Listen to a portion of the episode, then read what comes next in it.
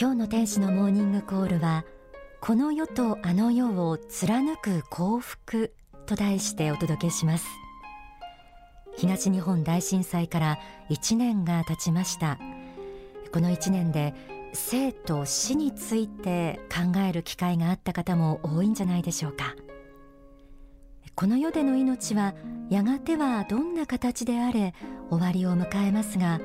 この命について本当の意味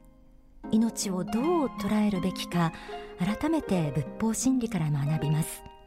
書籍命の方にはこう説かれています。宗教には様々な教えがあり悟りにもいろいろなものがあります。その中で結局一番大事なことは何でしょうか？それは人間の命は憤しであるということです。自分が授かっているものは憤しの命なのだと悟ることが大事なのです。ところがこの世に生きている中で憤しの命ということに考えが届かず人間はこの世で迷い悩み苦しんでやがて朽ち果てたらそれで終わりなのだと思っている人にはこの世は苦しみの世界以外の何者でもありません。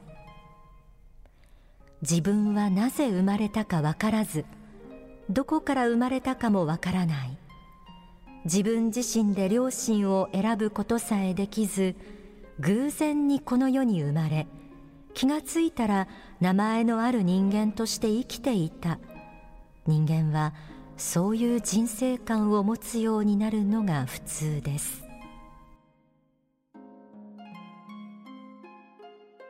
人間は憤しの命であるということは学校では教えてくれません。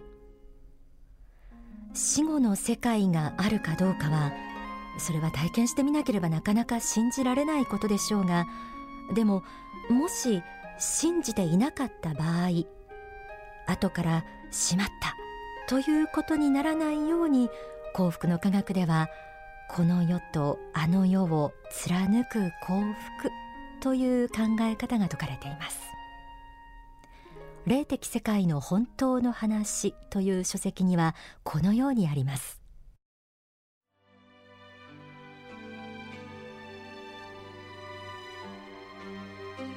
この世で幸福感に満ちた生き方をしていただくことを願うだけではなく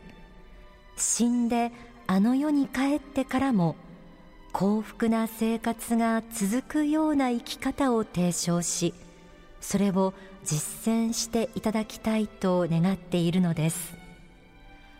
わずか数十年ではありますがこの地上生活の中にも私は定の意味合いを認めています。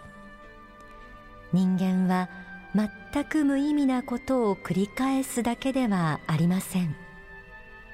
この世に生まれてくるには生まれてくるだけの理由がある。この世の数十年の人生の中にもそれなりの役割や目的がある。人間は何かを学ぶためにこの世に生まれてきてそこで学んだものを持って実在の世界本来の世界に帰る存在なのである。これが根本的な考え方なのです。この世において魂が数多くの糧を得て喜びを感じることは非常に幸福な生き方である。そしてその生き方があの世での幸福にもつながると言っているのです。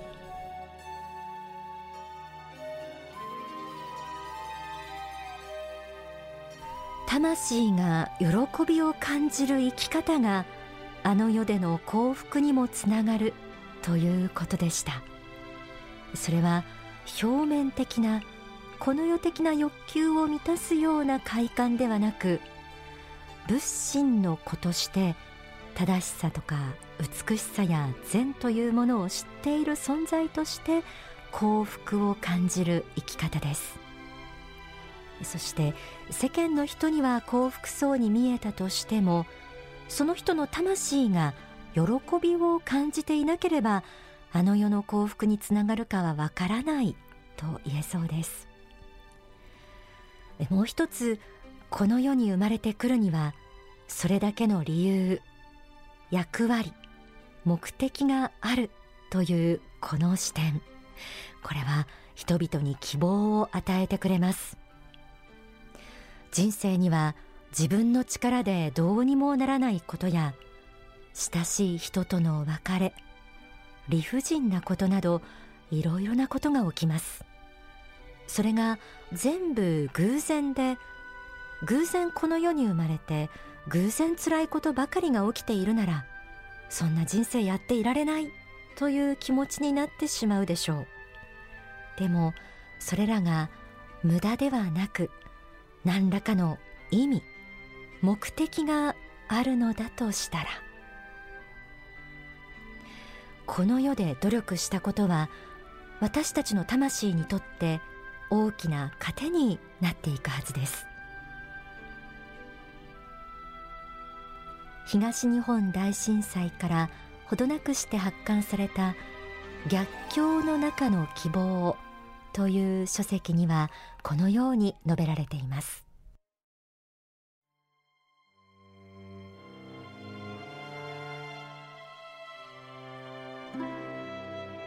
すでに起きたことについてはあまり自分を責めすぎてもいけないし他のものを責めすぎてもいけません。やはりそこから最良のものを引き出し教訓は何であるかを学ぶことが大事であると私は思うのです。いろいろな悲劇災害不幸などは起きますが最後は受け入れなければならない運命もあるでしょう。大事なことはそこから何を学び取るか。何を未来への指針にするか。ということなのです。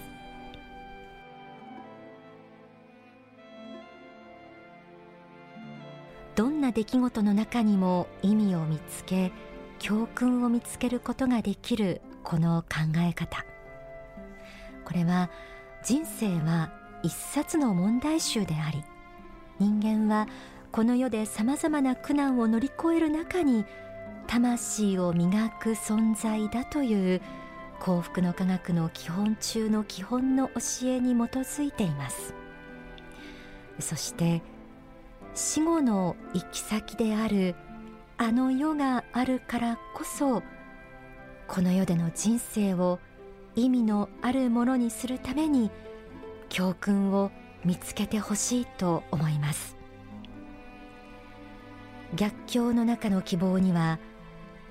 こうした逆境の中にある人に対してこのようなメッセージも述べられています。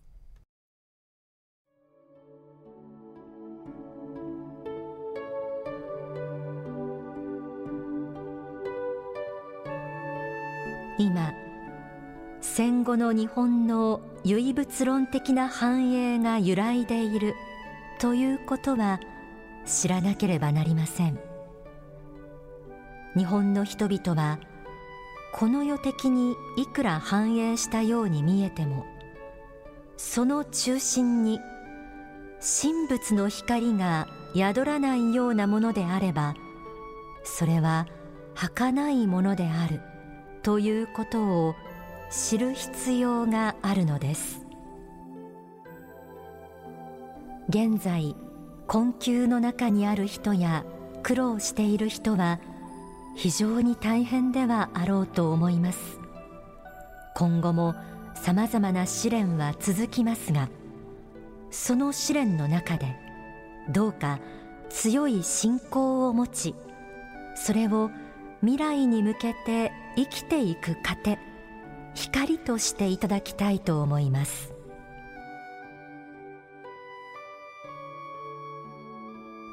神仏の光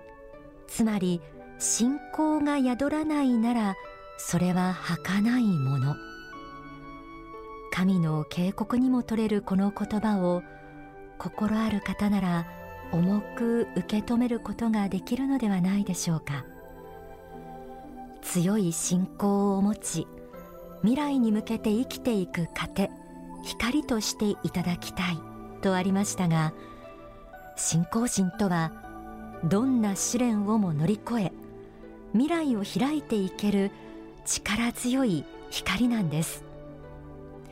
この信仰の大切さについてはこれからもこの番組でお伝えし続けていくつもりです。東日本大震災後のこの1年。物とか建物とかそうしたものは儚いものだなぁと感じることが多くありました。でも逆にこうして憤しの命を与えられている私たちであるならこうして人生を与えられていることに素晴らしい意味があるとも感じることができるんじゃないでしょうか。あの世に帰った時に困らない処方箋としてこの世とあの世を貫く幸福と題してお送りしてきました。今を生きている私たちにとって大切なことはこの世を幸福な世界にする努力をするとともにあの世に帰って自分の人生を振り返った時にいろんなことがあったけれど素晴らしい人生だったと胸を張って言えることなんじゃないでしょうか。いずれこの世を去っていく私たち人間だからこそ信仰心を持って与えられた人生を充実させあの世に帰った時に後悔の少ない生き方をしていただきたいと思います。ではここで大川隆法総裁の説法をお聞きください。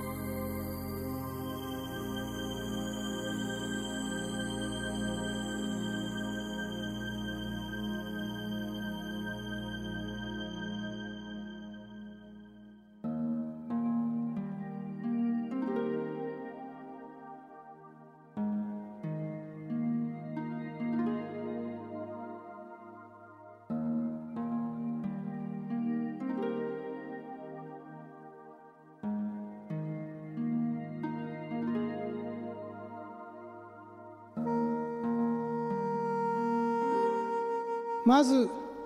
何よりも大事なことは信仰ということを一本の背骨とする国および世界を作りたいということです。現代の世界は非常に物質文明の進化した時代であります。それはそれは便利な時代であります。その便利さを否定して原始時代に帰れというつもりは毛頭ありません。ただその便利な物質文明の中において決して忘れてはならないものがある。それが信仰である。この宇宙の根本原理というものを見失った時にそして死を抹殺に生きていく時に人は方向を見失い間違いを犯します。一人二人なら許されることであっても多くの人たちが間違った方向にそれていく時にはやがて大きな反作用はやってまいります。その何億何十億の人々が大きな流れにおいて間違いを犯さないようにするために必要な根本的なものそれが信仰です。この宇宙はどこまで見渡しても真空と小さな点にしか見えない星のきらめく世界です。しかしながら全く無生物の世界ではないのです。この宇宙の中にあって生きている者たちを慈愛の目でもって眺めている大きな存在があります。まず思いがあったんです。かくあれという思いがあったんです。思いなくして物質的にビッグバンがあったわけでも何でもないんです。化学反応それは結果としていろいろと説明することはできます。しかしまず思いがあったんです。思いからこの現象世界ができたんです。思いが一点となって凝集する時にそれが物質となり物体となりこの三次元世界に現れてくるんです。親なくして子がないように思いなくして宇宙もないのです。宇宙を作ったのはそこに進化する生命たちを育もうとする思いがあったからです。この親なる思いを根本物の思いと言ってもよいでしょうそれははるかにはるかに遠い世界から投げかけられた眼差しであります。この三次元の宇宙地上の人間から見たら広大無辺に見える宇宙すら小さな小さなちょうど水滴の塊のようにしか見えません。そういう眼差しで見ている目があるんです。それを信じなさい。そしてそういう根本物が自分の思いを伝えるために数多くの光の指導霊天使たちを作り人類をはじめとする多くの者たちを導き続けてきたということを信じてください。それがあなた方が間違った方向に行かないためにどうしても必要なことであるんです。